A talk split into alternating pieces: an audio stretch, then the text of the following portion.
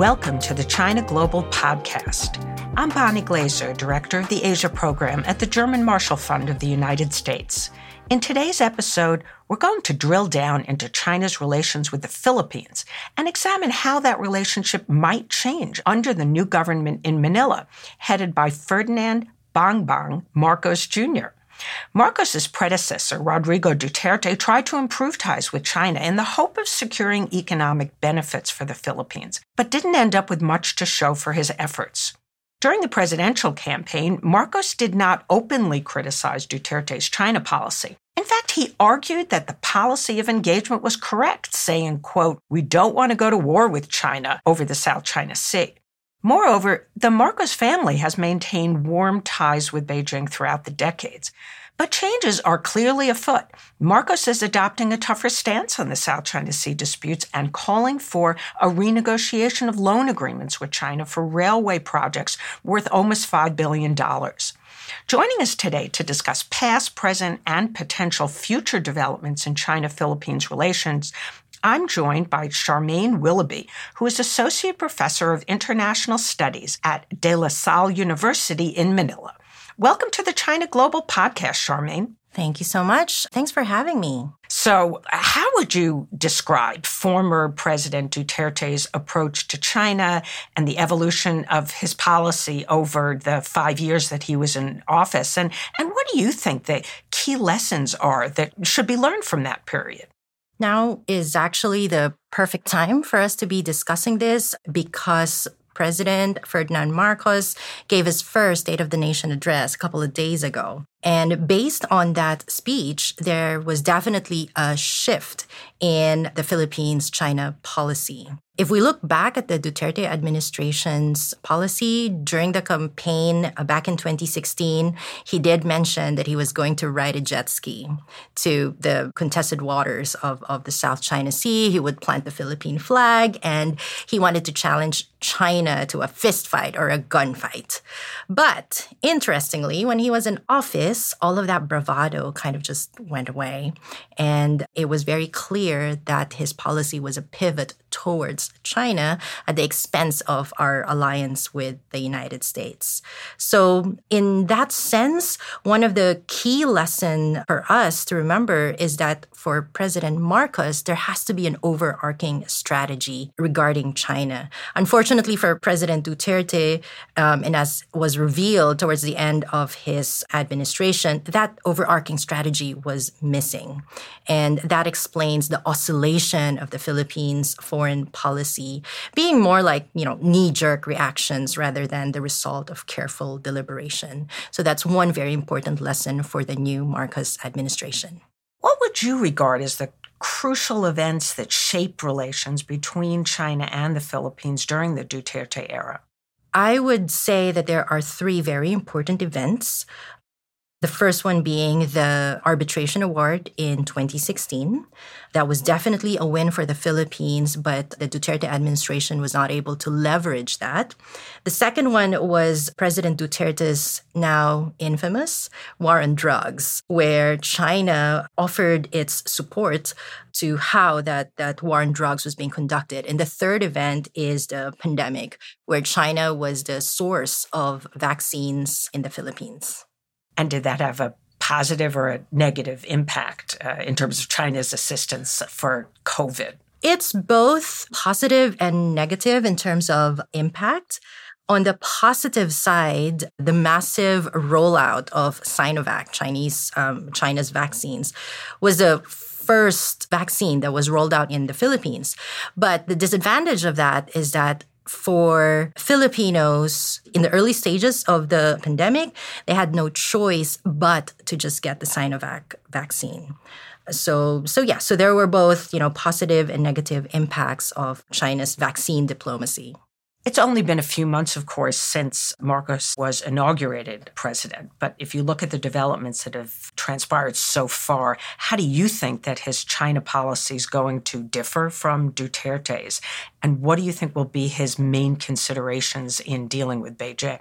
We can expect some aspects of the Duterte administration's foreign policy to continue in the new Marcos administration.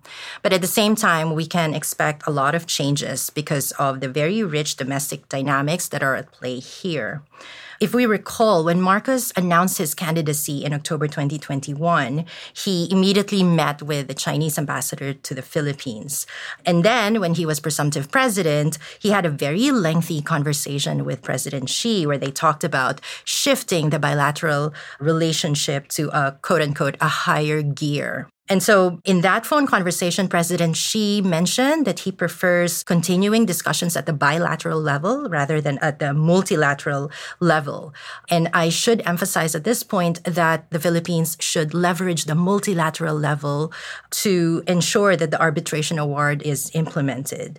So it just goes to show that China still has this preference for a bilateral relationship. At the same time, a couple of weeks ago, when we celebrated the sixth anniversary of the arbitral ruling, the Chinese foreign minister came to the Philippines for a visit. It was, you know, it, it was very good timing because, you know, shortly before the anniversary, he arrived. And that is already an indication of a lot of things and how China is continuing to prefer a certain way forward with the new Marcos administration. Hmm. What do you mean by a certain way forward? Can you elaborate? Um, well, I expect that China, of course, would want to have the same kind of closeness that it had with President Duterte. But of course, there are some differences with President Marcos considering how much more firm he was regarding protecting the Philippine sovereignty, not giving an inch, and, and so on. And this was mentioned again in the uh, recent State of the Nation address.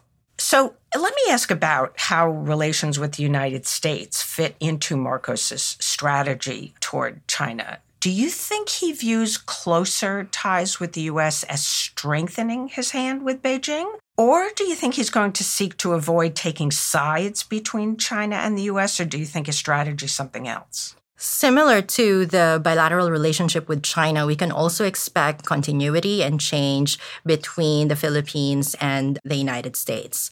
Now, it's important to put this into context because the US Philippine relationship under Duterte was interesting to say the least. He has always had a very strong anti US position, even when he was still mayor of Davao. And then during his presidency, one might recall the dramatic policy shifts from, you know, wanting to abrogate the visiting forces agreement to changing his mind to once again, um, you know, going the opposite direction to finally canceling the abrogation after U.S. Secretary of Defense Austin's visit to Manila in mid 2021. So we can expect something very different from the Marcos presidency because number one, he does not have as intense of an anti-US sentiment as Duterte. And if anything, the entire presidency will be about the, the restoration of the family name of Marcos. This was, after all, the foundation of his successful campaign.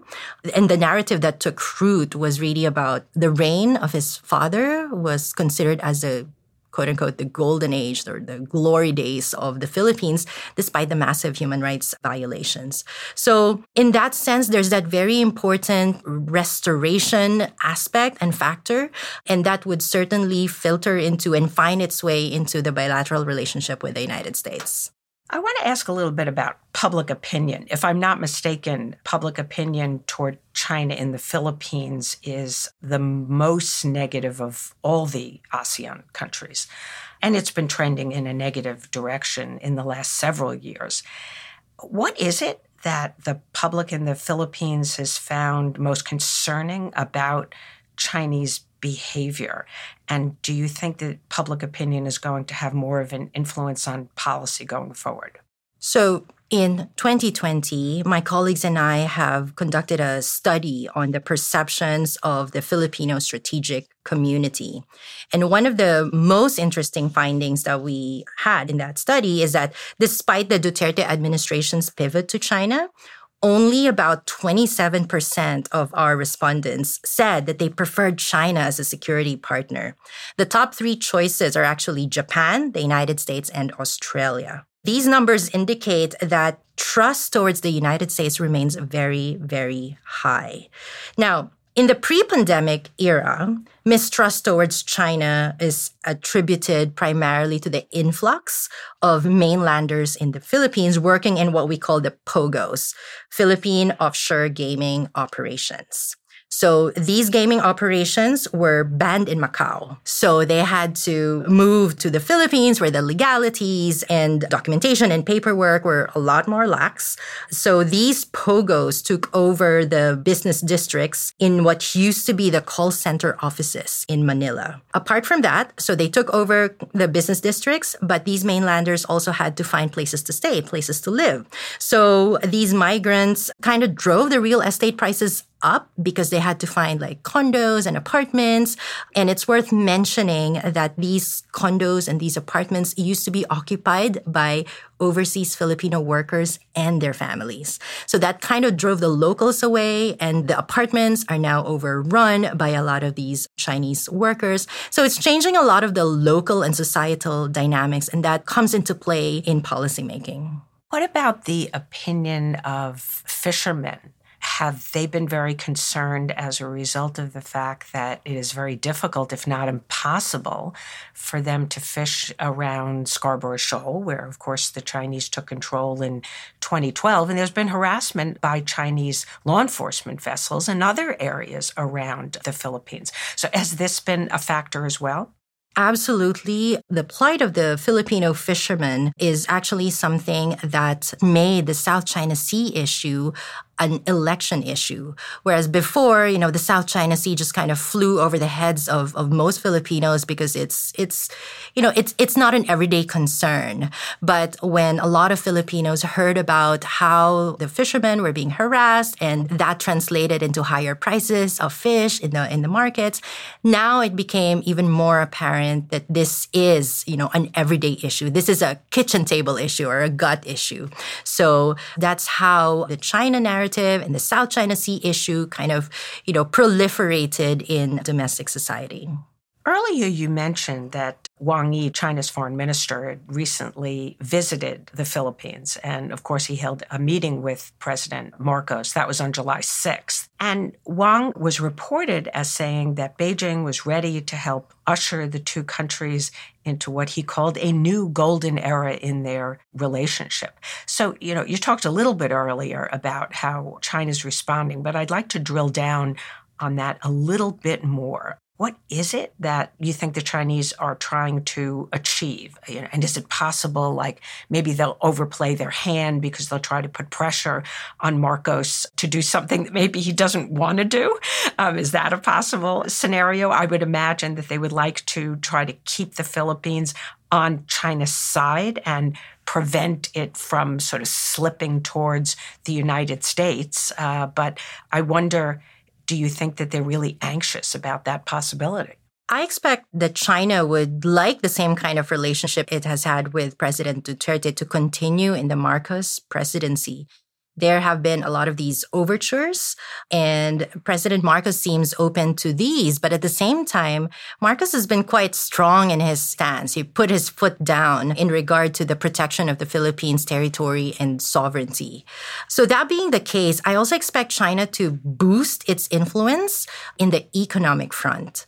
But even in this area, it must know that it has to work a lot harder because the investments that it poured into during the Duterte administration, given the fact that China provided support to Duterte's infrastructure program, that did not bear much fruit. So I expect China to also be working very hard on the economic front, but it has to offer a different type of program than it did during Duterte's administration the Chinese and the Philippines have been holding talks in the past few years about the possibility of joint energy exploration. And I think that Beijing was hoping that this would be the first successful joint agreement with a country that has a claim in the South China Sea. And so it must have been very disappointing uh, to them that the Duterte administration, just before leaving office, cited constitutional constraints and issues of, of sovereignty and apparently announced the termination of the negotiations. I'm really curious if you know anything about the background. This was surprising to me, but I don't follow this quite as closely as I'm sure you do. Do you think that Marcos will stick to this decision or will he try to revive the negotiations? And what are the implications of cutting off these talks? Well, President Duterte sure doesn't make it easy. So, this decision, right at the very end of his administration, is really very interesting and also poses a very big challenge to the new Marcos administration. My observation is that he, meaning former President Duterte, realized towards the end of his term that his pivot to China did not really bear much fruit as he would have liked. So this explains why he terminated the talks on joint exploration and also why he turned once again towards the United States despite all his talk throughout his time in office. This offers an opportunity to the Marcos administration administration to craft a more well meaning China policy.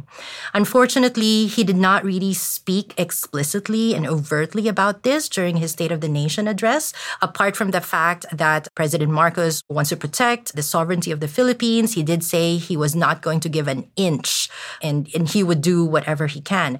But uh, what was absent in his speech was any mention at all about the West Philippine Sea, the South China Sea, the arbitral ruling, and so on. So again, the devil is in the details.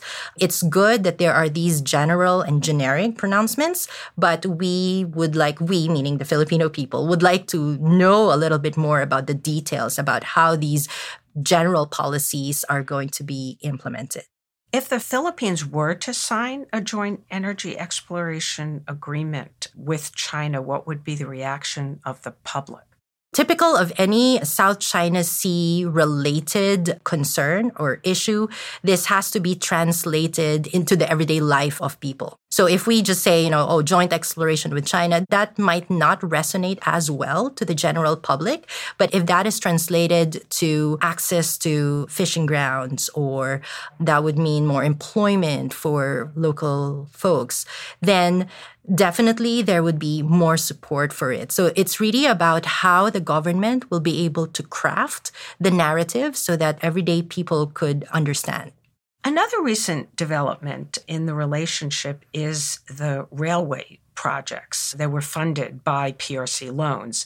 And once again, this is this is fairly recent. I think I just read this a couple of weeks ago. Uh, media reports that Beijing has not followed through on its funding pledges, and of course, we've seen in other countries with these BRI loans that there have also been difficulties. But it's often complicated because sometimes the difficulties are posed by the recipient countries. They're not always the problems that emanate from China. Apparently, President Marcos has ordered the transport ministry to renegotiate the loan agreements. And, and we know, like in the case of Malaysia, that was done successfully for some of their projects.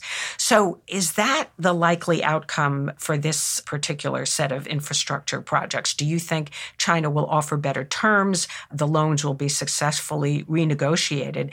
And if not, if it's a different scenario and the projects are not finished, what impact will this have on bilateral ties? I do hope that there will be better terms, but this also casts a spotlight and reflects on the country's economic policy. Referring again to the State of the Nation address, there were a lot of economic targets that were identified, but these are just targets. These are, you know, goals. And again, we need to see the exact steps that we would need to take to achieve those goals. The economy is not doing very well. The inflation rate is consistently rising and uh, recently our central bank declared an interest rate hike. This will translate to issues on employment, food security, oil prices, you know, whatnot. So, yes, domestic issues will be inevitable, which then will push the Marcos administration to do a delicate balancing act between these issues and foreign and defense issues, not only in the South China Sea, but also the implications of the Ukraine crisis. So I'm going to be a little unfair and ask you to look into your crystal ball um, over the next five years. And of course, we know in the Philippines, the president only gets one term and it's five years. So, what do you think is going to happen over the next five years? What are the things that interested observers should pay attention to in the Philippines' relationship with China and with the United States? What are the factors that are going to shape this relationship? My crystal ball is telling me that the Philippine China bilateral relationship should move beyond just the South China Sea. This is very important because the relationship should go beyond these very tense issues in the South China Sea. There are other areas where they can cooperate, um, particularly in the non traditional security realm, such as, for instance, the protection of the marine environment, coastal development, and pandemic recovery. So, in the next five years, if the two countries can focus on this instead of just you know butting heads with each other in the West Philippine Sea, South China Sea, I think the two countries can achieve achieve more. What are the prospects for a potential real flashpoint in the South China Sea? And the thing that comes to my mind in particular is Second Thomas Shoal, where, of course, the Philippines has an old, uh, uh, corroding Navy ship that it got from the United States beached on the shoal, which, of course, they put there deliberately in order to assert sovereignty. And the Chinese have periodically been interfering with resupply operations. Do you think that there is a real chance of a crisis that could even lead to shooting between the two sides? What would happen if uh, China actually tries to dislodge the ship or if uh, Filipino Marines got killed? Is this something that people in the Philippines think is a possibility? Do you think that this is a possibility? I think it's a possibility. I don't want it to happen. And I would like to make sure that it doesn't happen. So I expect that this to and fro will continue. And our Department of Foreign Affairs should keep on filing diplomatic protests and should not drop the ball in terms of filing those protests. My worry is that the trigger would be in other areas, not necessarily in what's happening in the Second Thomas Shoal. So, this is why it's so important to also harness the other aspects of the Philippine China bilateral relationship instead of just focusing solely on the South China Sea issue. Because if we realize that there are other aspects of the relationship, then we will also know that we can continue cooperation in other areas instead of just hinging on the very tense issue of the South China Sea. Terrific. Well, we've been talking with Charmaine Willoughby, who's Associate Professor of International Studies at De La Salle University in Manila. Thanks a lot for talking to us at China Global today. Thank you so much.